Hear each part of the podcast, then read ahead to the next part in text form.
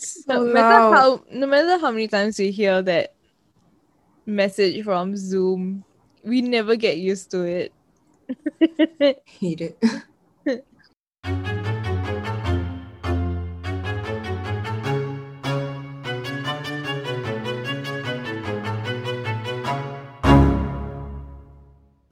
Hello and welcome to Hidden Among Us. I'm your host Chris, And this is Honda. And welcome to episode 32. Woo wee. So Honda, I don't have anything to recommend today. Uh, Wow, I'm just jumping right into it. Dun dun dun. We love uh uh a Uh. person who's just who cuts to the chase. Anyway, I don't have anything to recommend today, but I feel like this week, last week has been extremely eventful. Like it's not Wait. just me, right? Like I feel like you're talking so about the news or your life? I feel like the news, like in the world generally, there's a lot of things happening. mm-hmm. And it's still like that what second week of yeah, it's only yeah. This is the thing. It's only the second week of January, and I'm like, uh, what's happening? I mean, in the first week, there was a plane crash, and I was like, Mm. Okay. Then of of course, there's the whole thing with the US going on. Uh, Um, that was a big mess. that is a big mess, and like to all our listeners in the US, like. mm, hopefully safe. this- yeah, stay safe, and hopefully listening to our episodes will give you some cheer because it's yeah, It's- people dying who give some cheer. well, yeah, um, a lot of crazy things happening, and like the year just began, and well, hopefully that's not like a a sign of what 2020 is. I mean, to come. 2020 started out bad too. Yeah. Oh wait, did it? I can't yeah, remember. the fires in Australia. That was in 2020.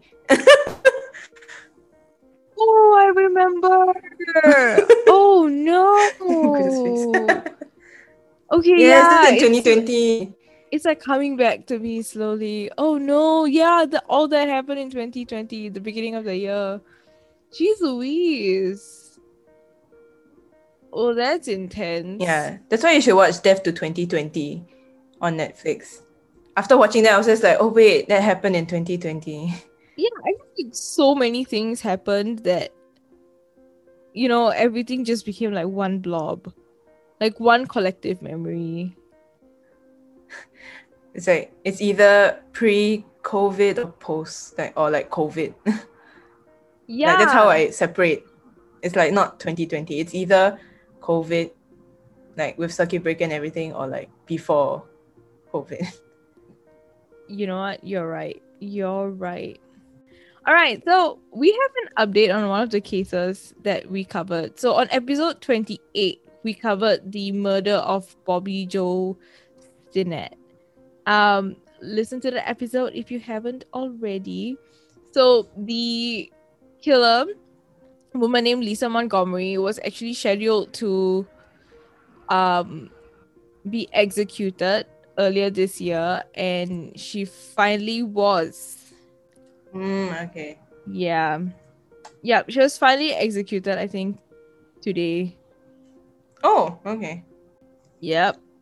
So there's that. So like the interesting thing about lisa montgomery is she i think she was the only woman on death row.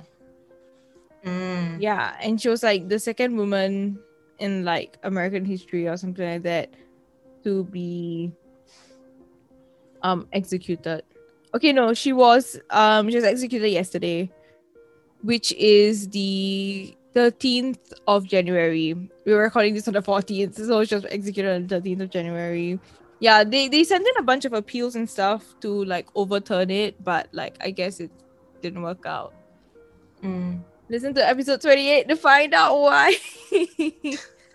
Um her story is a real wild one. Also it's also fascinating because um women i think female crimes like female killers and stuff they they're not really expected or they're not usually very violent but the Hmm. way she committed her crime was pretty violent. Like the details were kind of hmm. Yeah, and you don't really hear much of female serial killers either. Yeah. Um, I remember you you were searching up statistics for one of your classes, right? And like you couldn't find statistics on female serial killers because they make up such a small, small, small amount. Mm. Yeah. And I think if there are female killers, a lot of the crimes are like by passion. yeah. So so that's a that's a other interesting thing. Like when I said that a lot of female killers they're not so violent is because usually and I feel like this might be a stereotype, I guess, but female killers tend to go for like poison, those kind of those kind of things, like not like physical violence like stabby, stabby someone like stabbing someone. Because Mm. those kind of things are considered to be more masculine and seen more in like male uh killers and stuff. So what Lisa Montgomery did was pretty subversive and like her whole case is quite interesting. So this is us plugging in episode 28. Yeah. Yeah. Okay, so Honda, Mm-hmm. right? What story do you have for us? Also, yeah, sorry to like just jump in. Like, um, last episode we did Jonestown, and like there's so much more. So maybe in the future I'll do like a part two with like more details because it's really a lot. Like the stuff that I covered in that episode, right? I feel like it's just hitting the surface about like Mm. what happened on that day. So yeah, so maybe in the future we'll do like a Jonestown part two because it's it's very fascinating. I think it's it's really one of the most fascinating crime stories that has existed in the 21st century. it is the 21st century, right? yeah. Did it happen in the 21st century? I don't know. In recent years. Oh my god. in recent years. mm. Okay, so Honda, what is your crime story? I'm excited. It's a it's it's been a very gloomy two weeks. So I think I and our listeners would like something to, you know, perk us up a little. And by Uh, I don't know. I don't know if this will perk the listeners or you up, but Well, crime is morbid, but I guess when I say perk, it's more like entertain, like you know. Yeah, this one is an interesting one. I mean, we say this for all our episodes, but this every one, episode, every episode is like, yeah, today's one is like case. wild. It's so interesting, and then it's. Sorry, we're like crime junkies. Like we genuinely love crime, like not Yeah. committing crimes, but like reading about it. Don't committing crime in Singapore, no thanks. Oh no, thank you. Not like we'll commit crimes outside of Singapore, but yeah. yeah, this one's an interesting one because it's like how modern it is. Like oh, the tools that the the the killer used. oh, okay. I can think of what would constitute as modern tools. It involves a certain social media site. Oh, oh, okay. Because when you said tools, like I was, I was gonna say like, oh, you know, like guns and knives have like been used, like all across history for like years. People have been murdering people with those things. Interesting. Social media. Is this like our second social media ish story? I think so. Yes. The other one was Skylar Neese, Mm, episode 26. And that one, like, the killers had some incriminating stuff on their social medias. Listen to the episode too to find out what happened. Yes, that one's an interesting case too. mm-hmm. Yeah, so this one took place in Kanagawa Prefecture in Japan Oh, wait. in the year 2017, October. Oh, 30. okay. What? Wait. Maybe it's not the case. I'm about. Okay, I might carry on, carry on, carry on. Yeah, so in the year 2017, October 30, the bodies of eight women and one man were found in an apartment that belonged to Shiraishi Takahiro. Oh, wow. Okay. Yeah. So more on the killer. Shiraishi Takahiro was born on 27 October 1990 and was 27 years old at the time. And his childhood looks to be pretty normal. He was born in Zama City in Kanagawa Prefecture, and he was known to be quiet and didn't stand out. And he lived with his parents and sister. In 2009, after he graduated from high school, he worked in a big super, supermarket store. And then in 2011, he worked in a pachinko store. So he frequently like changed jobs here and there. Oh, what was the supermarket? Was it Donki? Donki is not the only supermarket in Japan, Chris. I know that's the only supermarket you know, but it's not the only one in Japan. Please, Chris. Nice.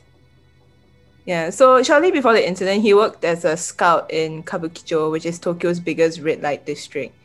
Like Mm. scouting for like girls to work Oh, okay. in that yeah, in that job area. That's interesting. But but in February 6, 2017, he was arrested for breaching the Employment Security Act and was given a suspended prison term. So it's because his job is not exactly legal. So that's why he was arrested. Oh, okay. Yes, yes. That makes sense. That makes sense. Uh, after his sentence, he barely worked and he revealed later on that he wanted to have an easy life. Oh, dear God. Not those kind of people. Okay. So in March 2017, he started using Twitter to connect with women who had the desire to commit suicide. Wait. What? Wait. How do you find these people? Apparently, it's quite easy since there were like eight female victims. Oh my god. Okay.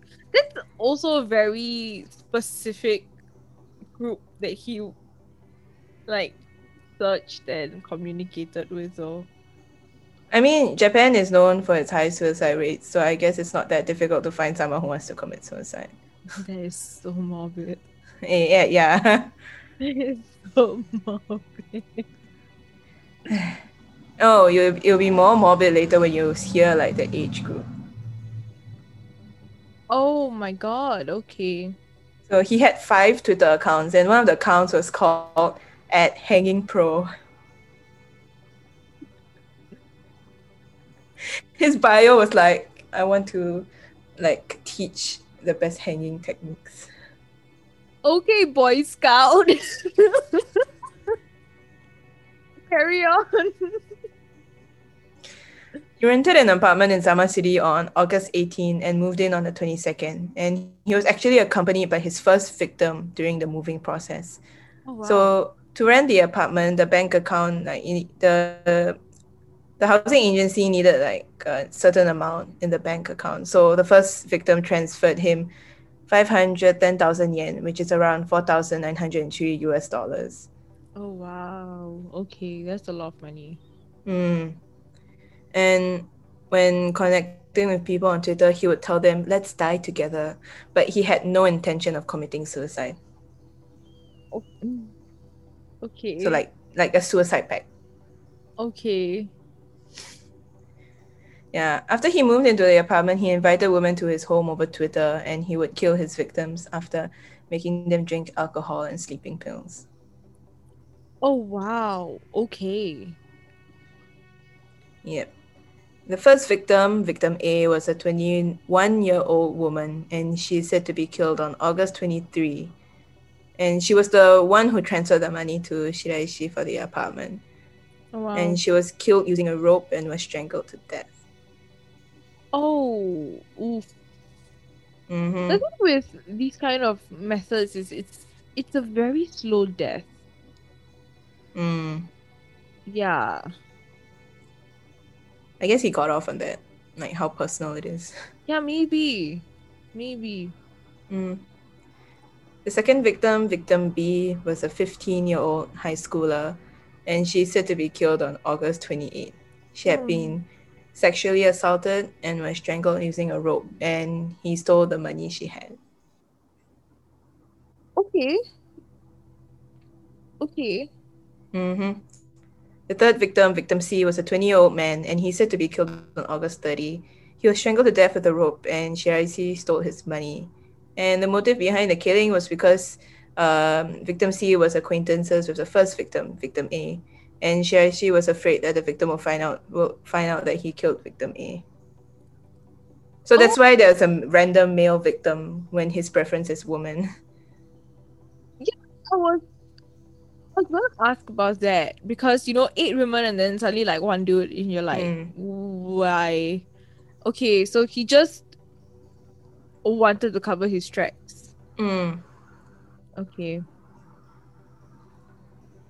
The fourth victim, victim D, was a 19-year-old university vic- university woman, and she's said to be killed on September 16. After she had been sexually assaulted, she was strangled to death using a rope, and her money was taken. Was the first victim sexually assaulted? I can't remember. I think she was, because Okay. um, but I think hers was a different case because she lent money, and then like he didn't want her asking for it, so he killed her. Mm. Okay, so his MO for the first victim is different from the other female victims. Yeah. Okay, interesting. That's interesting. Mm. And the fifth victim, victim E, was a 26 year old woman, and she's said to be killed on September 24. She had also been sexually assaulted and strangled to death, and her money was taken. The sixth victim, victim F, was a 17 year old woman, and she's said to be killed on September 28. She had also been sexually assaulted and strangled to death, and her money was taken. Oh, The seventh wow. victim, victim G, was a 17 year old woman and she's said to be killed on September 30. And she had also been sexually assaulted, strangled to death, and her money was taken. Mm. The eighth victim, victim H, was a 25 year old woman she's said to be killed on October 18 and she had been sexually assaulted and strangled to death, and her money was taken. Mm. The last victim, the ninth victim, victim I, was a 23 year old victim and she's said to be killed on October 23. And she also been sexually assaulted, strangled to death, and her money was taken. Oh wow. Mm-hmm. So when the sixth victim uh, went missing, the family submitted a report. And she was from Fukushima Pre- Prefecture, which is a bit far away from Kanagawa. So when the Fukushima Prefecture police they searched the last known phone location of the victim, they found out the last location was in Zama City in Kanagawa Prefecture.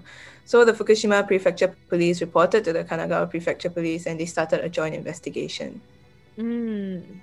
And on October 2nd, there was another similar police report, but this time it came from Saitama Prefecture Police. And the report was similar in that the last location of the like f- like the phone ping Mhm. was in Zama City as well. Mm. So at this point, the Kanagawa Prefecture saw that there are similar missing reports from different areas, and they tied these two events together and started to suspect that it might be a suicide pact. Mm. So they widened the search to include areas that might attract people to want to commit suicide, like mountain areas.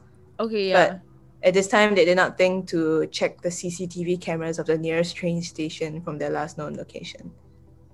Oh, because they were so dead set that these people were going to commit suicide that they didn't Yeah. like consider that maybe it could have been something Yeah, like they were lured or something. They just thought, you know, they just came to interesting. I mean, like also Japan yeah. has that very famous suicide forest as well, right? That's what I was thinking when Mm. you said that they were searching forests and stuff. Mm-hmm. Yeah, so yeah, the police started another investigation when a missing report was submitted for the last victim, victim I. And she went missing on October 21, and a missing report was submitted by her brother on the 24th. which started the investigation. Mm-hmm.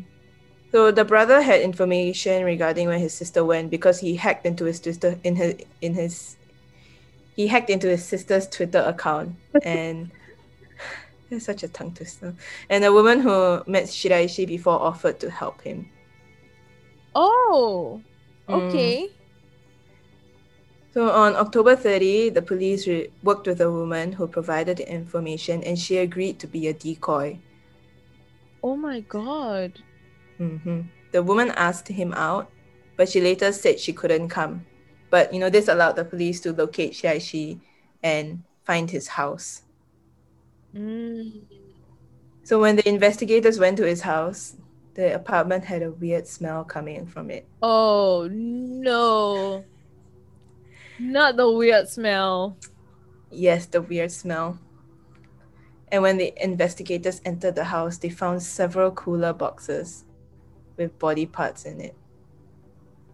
Oh my god, he was storing them. hmm The police arrested Shiraishi the next day. So there were three cooler boxes, four big storage boxes, and there were eight other boxes. Oh my god. And in the eight boxes, there were seven boxes with body parts, and some of them had been decomposing. How the hell did he Oh. live in that apartment? You know, it's one of those situations where you know because you you live with like a smell, you adapt to it so you don't smell it anymore. but this one is like not just the smell, you know. It's like it's like I don't know what's a stronger word for smell. It's just pungent. Odor, right? Yeah. Yeah, but like And I think as the days go by, the smell will get worse. It's not gonna stay a constant true. smell. And it's like nine bodies. I'm just wondering, right? Because, for example, like Leo's litter box, like us at home, none of us can smell it. Like, really, really, we can't smell it at all. But the other day, like, um, a relative came over, and then he was my cousin came over, yeah, and then he was like, "Wow, like the little box really stinks," and I was like, "What? I smell nothing. like it, it smells like nothing to us." yeah, yeah, I know. Like your snow nose becomes like dumb after a while and it gets used yeah to smell. so but it adapts yeah, but you don't leave Leo's pool for like weeks, right, or days. okay yeah that, that's also very true that's okay that's true. So i clean my rabbit's litter box twice a week so don't come after me people. Chris has a stinky house. oh no. Honestly it's not his poop or pee that smells it's actually the hay. It's the scent Ah. of hay. That's the thing that like gives off an odor Mm, Yeah, because other than that, like we put we put a puppy pee pad as Mhm. well as like these I don't know what they're called, but like they soak up liquids like pee. A litter. Mm. It's called litter. Like litter. So it really absorbs everything. So you don't smell anything. So the if you like go to sniff his litter box, it's literally the scent of hay. it's not very pleasant. mm, okay. out here justifying myself. Okay, okay, carry on, carry on, carry on. So in these boxes, the police found nine heads and about 240 bones. oh, he he cut them up. Yeah, that, that's how he fit them in boxes. I know, but like in my head, I was like processing it as like maybe he just like shoved them in like I don't know, like squeeze them in. yeah, he discarded like their intestines and stuff, but he kept the bigger parts. Oh yikes! Okay, well I guess And it would cover- be easier to discard like smaller Yeah. pieces. Ugh. Yeah, but like to gross. cover the body parts, he the parts were covered in cat litter. To cut the cat liquids, I guess. Gosh dang it! Oh, what the heck? I guess the cat litter was to like absorb any like liquid and odor. oh, oh dear God! No, you. Why did you choose this time to tell me after I like literally? Yeah, know. You you said litter. Then I was just like laughing to myself. And I was just like, oh, litter. it's gonna appear later. about my rabbit's litter box. you waited. You just listened to it all to drop this bomb on me afterwards. So when Oh you are uh, clearing Leo's poo, you can think about this story. Dear God. Okay. So the police also found the victim's cash cards, shoes, and bags in the house. So it's so easy to point like to like arrest him. And all this mountain of evidence. Yeah, it's just like Yeah, later on during the interrogation, Shiraishi said he didn't throw away the tools he used for the murder because he was worried that someone would find it. And he also kept the head and bones because he was scared that people in the neighborhood would find it. And he planned to bury it in the mountains like another day. okay, pro tip. If you don't want people to find like body parts, don't kill people. there you go. Simple. What the heck? And remember, I said eight boxes, but 7 were had body parts. So the last empty box was actually for his tenth victim. Oh, the woman. Hmm? The decoy. No, like- oh no. Yeah, I guess, but he was still planning for like you know to oh, do more. still- oh. Yeah. Oh wow. Yeah, you know, the thing with serial killers is like they don't they don't stop. Mm. I remember I came across this Reddit discussion that was talking about like they were discussing about it and like basically serial killers don't stop. They may pause for some years and stuff like that, but they never actually stop. So if like a serial killer suddenly stopped committing like these killer killings, right? It's either they died or they Mhm. were arrested Mm. or something, yeah. Yeah, but like during the trial, the defense, like his defense team, said he should get a lesser sentence because he had been helping the victims to fulfill their wish to die. The fuck. oh yes, Shiraishi is such an angel helping them die. Wait, so suicide is not illegal in Japan? Not like Singapore. Mm. Oh, is suicide illegal in other countries? Like, let us know. I don't think so. Because in Singapore, it is outlawed. I think recently only they, Yeah, they- lifted the yeah. the law on it, but for like the longest time, um, suicide was criminalized, and I think it was. What was the reason for it? Is because like property damage or some shit. I can't remember. But it's kind of counterintuitive, you know. Like it's not It gonna help the victims. is. which is precisely why um recently i mean um in a lot of these suicide cases i don't think that they're actually charged i think they are sent to like Mm. a mental health institution for like treatment but like the very law itself just knowing about it is quite damaging Doesn't it make them want to like succeed yeah in committing precisely. suicide because you don't want to be caught for it, right? it's like counterintuitive and yeah it's just but like on the on the flip side like um recently singapore has been trying to do more things for mental Mm. health so i think one of the most um like one of the things he did and it's something that i won't forget is um there is no longer a need for employees to declare if they have um, a mental illness or if Mm. like they're un- they're taking medication for it because um it's considered discriminatory if you get laid off because of your mental health. So Mm. now it's not. So now it's really up to the person. Like you are given autonomy to like Mm. declare. Yeah. Okay, well we like went off on another tangent. Okay, back, back, back, back, back, back. Yeah, so you know the defense team like you know asked for lesser sentence, but she actually went against his defense team and said that the woman didn't consent to being killed. oh my god. Wow. Okay. And before his sentencing, he said he expected the death penalty given the extent of his crimes. So on December 15, 2020, Shiraishi was sentenced to death. Oh no. I feel like if I was the judge, like out of spite, I would just give him a life sentence. Death sentences are actually quite common, like not common, but it's quite regular in Japan.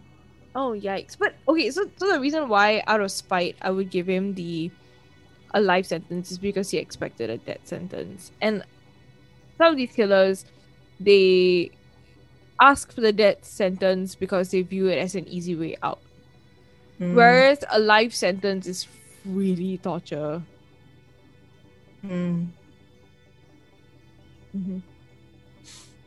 Yeah, but his lawyers attempted to appeal against the sentence, so like they filed for an appeal, but then Shiraishi did not agree and withdrew the appeal. Yeah, but- The worst thing, like after the his death sentence, he told reporters that he wanted to marry while in prison. So Uh, this is like a quote from him. I'm thinking it'd be good to have someone who supports me. She'd be able to come and see me here and bring me things. That's what he said to like um, a newspaper in Japan. The morning after he was sentenced to death. why is he treating it like he's going on a long holiday? what the heck? Okay. Yeah, he wants to meet a normal girl and get married. Okay. I'm pretty sure his social media like privileges are revoked anyway. Yes, after killing and like stealing like the futures of all those like women and men, he wants the, to. the, the have creepy a- thing is there are people who are attracted to these killers. Like yeah, classic case, Ted Bundy. He got a lot of serial killers got fans. Yeah, Ted Bundy was married while in prison. Um, a lot of serial killers receive like love letters Mm. and like their fans and stuff. Like there's a whole like Tumblr sub community that is dedicated to like romanticizing and like elevating these serial killers. Like they they like genuinely from the bottom of their hearts like adore these people. It's not like us who have like an interest in them because of like the crimes they do, like what could have possibly uh driven a person or like what could have caused a person to do something like this. Like our fascination lies in that. You know? But these people like genuinely love them because they are killers and it's just like I cannot get behind that. Which is why Mm. like a lot of times like when we talk about killers, we always like make fun of them. Like we make fun of the killers, but when it comes to it at the end of the day, it's it's still like there were victims. People were affected, badly affected. People are traumatized by th- what they had done. yeah, so know- like yeah, yeah, during the during the court, like you know, the friends and relatives they give testimonies, right? Mhm. Uh, yeah. So yeah, a lot of these victims they they I mean, because since they did entertain the thought of suicide, so they were at a point like at a dark point in their lives, but you know Mhm. they still, according to the story, they still you know wanted a future. yeah. Victim A uh, was applying for new jobs. oh no. Yeah, and victim B, who was 15 years old, had a change of heart but felt pressured into meeting Shiraishi. Yeah. I think the the thing that truly makes this sad is the fact that okay, this might sound controversial, but with suicide there is still that element of autonomy where you make the choice to mm-hmm. end your life but in a case like this um he made the choice for them yeah so there wasn't any time for them to you know like reevaluate I mean, like, and yeah, victim B is 15 years old. Like. Yeah, precisely.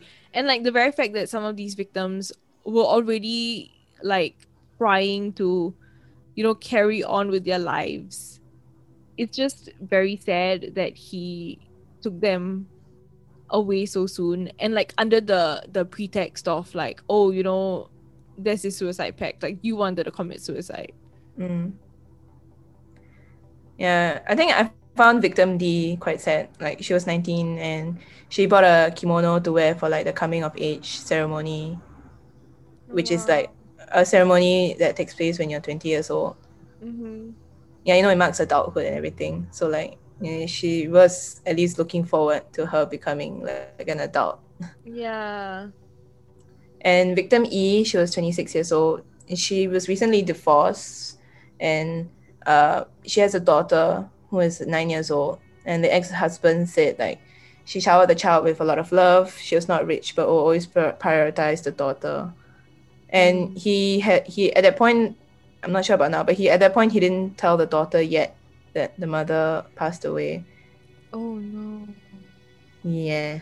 I mean it's how do you even tell your your child mm. that somebody murdered your mother? Victim g 17 years old was working part-time at a gyoza dumpling shop promised her and promised her father that they will make gyozas together one day. Oh no. Savages are so sad. Yeah, victim H25 was a social recluse who recently emerged from a shell and was working part time at a convenience store. And she told her family she hoped to marry and have her own family and was saving up for her future. Oh. And the last victim was 23 years old, was depressed after her mother died in June 2017. But, you know, with the support of her brother, she was trying to, you know, come out from the dark but she met the wrong person. Yeah. Ooh. This is so heavy. yeah, it is. Yeah, and Shirai's mother was also the child, and she also took the stand to like say a few words, and she said that like she she this her words i've been asking myself if i could even live thinking of the victims and their bereaved families. Oh wow. So yeah apparently she was quite shaken when his, his mom said that. Hmm. yeah and he addressed his family saying that um, i don't think it's possible but i want you to forget about my existence and live on. Well i mean I- kind of hard for them to forget. Yeah, the shitty thing is not only like he can easily say like, "Oh, you know, forget about me," but the family has to always carry the guilt of their son committing these crimes, and like his crimes will always be tied to the family name. They have to carry that shame forever. Yeah, and it's quite bad because like, like the public will really bash them quite hard. Yeah, so you know, like a lot of cases of these like like families of these like killers, they go through you know like vandalism of their homes. Yeah. Like they will spray paint like killers on their houses. So you know they, they're never gonna forget. You know it's gonna follow them forever wherever they go. Yeah, and the parents are obviously always blamed because like people yeah. assume that you know. I mean, statistically, a lot of um, like murderers and stuff have bad childhoods, you know, but this guy had a very normal, good childhood. And like, you know, his family doesn't deserve that kind of like reputation now because of him. Mm. I mean, his parents actually divorced, so I think that might have been a trigger, like his relationship yeah. with his father. Maybe. Mm.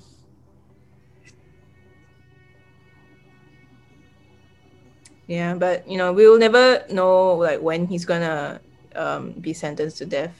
Um, he will only be told the morning of the execution. Wow, that is inhumane yeah. in its own ways. mm. Holy shit.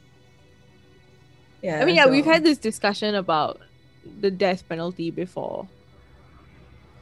I've Mm. stated that I'm like not in favor of it. Um, everyone out there, sorry if you like the death penalty. I don't, but I just think it's super inhumane. Like, we, okay, we've discussed this before in like really early episodes, but basically on death penalty, not sure if this is in Japan as well, but I know in some countries it's like people on death row are kept in isolation. Um, they have like no interaction with anyone except the guards, and it's just so dehumanizing. And every day it's the same thing. They have to wake up, and then they have to wonder if today is their day of execution because, you know, these dates are never like confirmed early. They're like dragged out a lot. So Mm. there's that as well. Yeah, but you know, to tackle the like the death penalty issue, I think we have to relook the whole prison system. Yes. Like what for why are we locking them up and what we want to do with them. Because locking them up and like making them waste their many like like years ahead of them is also like well, Yes. like I don't know, inhumane as well. It is, it is. And like we've also discussed many times about how like you send people to prison to punish them when you should be thinking of rehabilitating. But Mm. at the same time, like I don't think there are like proper structures or like programs that have been like curated in order to rehabilitate these people. Because like you, you can always bring up the question of like, oh, some of these people have done like really heinous crimes. How are you going to rehabilitate these people so that they can, you know, go back out and integrate into society once they're done? Or like better yet, like for example, if you're on like a life sentence, what can you do in order to, you know, Mm. you know, I guess not in a way to make them better people, but like you know, Yeah, rehabilitate I- them. Or I don't know. To like, like let them do something productive or something. PW students, if you're out there, PW. I mean, do you have Singapore has suggestions? Singapore has a yellow ribbon project, but then like one of the modules I took talked about how they're forever labeled as an ex offender. Yeah. So that's not helpful as well because they're always reminded that they're not a normal person. Like they're not like a normal person in society. Yeah, yeah, So yeah, I mean, yellow ribbon. The message is, uh, you know, the message about, uh, ex- like accepting back into society. It's a Mm. good message, but you're always forever reminding them that they're an ex-offender and yeah. they're always being pointed out as an ex-offender. yes, essentially, and again, it comes back to a class issue once they, you know, come out of prison, because it's very difficult for them to climb up social ranks. Mm, at least in Singapore, they do. Some of them have jobs in prisons. Yeah, They also can study if they want to. Then Mm. out, uh, when they leave prison, there are some jobs that do accept them, yeah. but they're also like very menial jobs. That's, Yeah. that's what I'm trying to say. So, you know, in terms of like climbing the social ladder, once again, they're at a disadvantage. And also, I just want to add, um, one of my favorite things um, that comes out of like O level season, so for our international listeners, um, Singapore's education system has three major examinations. One is called the primary school leaving examination. So, um, 12 year old students take this examination and what happens is they are placed into three different streams so there's the express stream which is four years in secondary school which is like your high school um normal academic which is five years in high school and then normal tech which is four years in high school but afterwards they are sent to like a different school. Um yeah. Also a whole class thing. So after so basically if you're an express you sit for this examination at the end of your four years called o levels and then if you are doing normal academic and you reach a fourth year you do this thing called n levels and then if you pass that you do your o levels in your fifth year whereas for people for students in normal tech they do four years sit for the N levels, and afterwards they go to the school called ITE. So every year during the O level results, right, we always get um like these like stories of students that really like go beyond or like really like you know how do you describe it like very heartwarming Oh. stories and Mm. every year there's always a student from who take their O levels while in prison and Mm. like they do really well and like this year there was somebody I think he's in his late 20s or was it late 30s I can't remember um he set for his O levels he did really really well and I remember seeing that article and like one of the comments under the article on Twitter was by this um this guy who is also an ex-convict but he has like a double degree Oh, wow. and yeah and it's just I don't know it's like these kind of stories that like make my heart feel so like warm Mm. it's just very nice to read you know but then once again when you think about it like stories like this is still rare because of the systems that have been set in place Mm. yeah I mean, hopefully, you know, they can actually use like the degrees and certifications they're able to Mhm. attain, and not just you know like menial jobs that are just like yeah yeah. I feel also with this episode, like another larger conversation that we need to address is like the topic of mental health, especially because like a lot of these victims were very close to committing suicide and they got into contact with Mm. this guy because they wanted to commit suicide and like um like if you're at that point like really um i think the best course of action is to call crisis line like call the suicide hotline. You know um when it comes to mental health a lot of times it's it's a sense of like loneliness um and really the best people to help you. Even though like your friends and family are there sometimes the best people to help you are still professionals. And this is coming from somebody who like finally after many years sought like professional medical help for like her issues.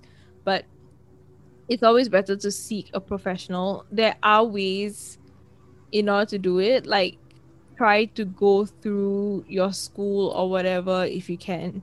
Like mental health like treatments in singapore is can it can be expensive but there are still routes in which you can take that offer you like much more subsidized like help and care yeah so mental health wise everyone please take care of yourself. I mean, hopefully in Japan, like the conversation can really happen, but I think the whole like death and everything is still taboo.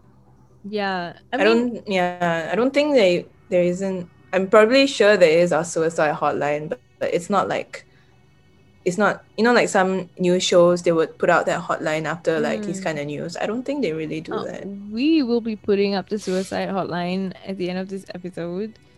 So yes. Um yeah, in a lot of societies like mental health, mental illness is still stigmatized. Um unfortunately if you're in an Asian society, it's like it doesn't even exist. And like those things are very damaging at the end of the day. It's kind of weird because like I mean the news does acknow- like you know they talk about like the victims and the need to like do something about like the suicide rate, but like you know nothing much is done. Hmm. So yeah, yeah particularly in asian societies like there's still a long way to go but yeah i think if you're going through something like it's very important to have a, a like a good support group. So your friends um particularly friends because i feel like sometimes family if you have family members that understand you that's like really good. But if you don't have that support system like it's good to have friends who are supportive of you and can like you know sort of help you out. But yeah ultimately if it's it's really really bad. I like honestly take it from me. I'm not your older sister. Everyone, like, seek professional help. Mm. That the gist of it. At the end of the day, if it's too much, like professional help is the only way out of it. Because, you know, a lot of people view suicide as like this the only way out. But like honestly speaking, there is still more to life. There's still opportunities awaiting you. So like don't end your life so early. Mm. Yeah.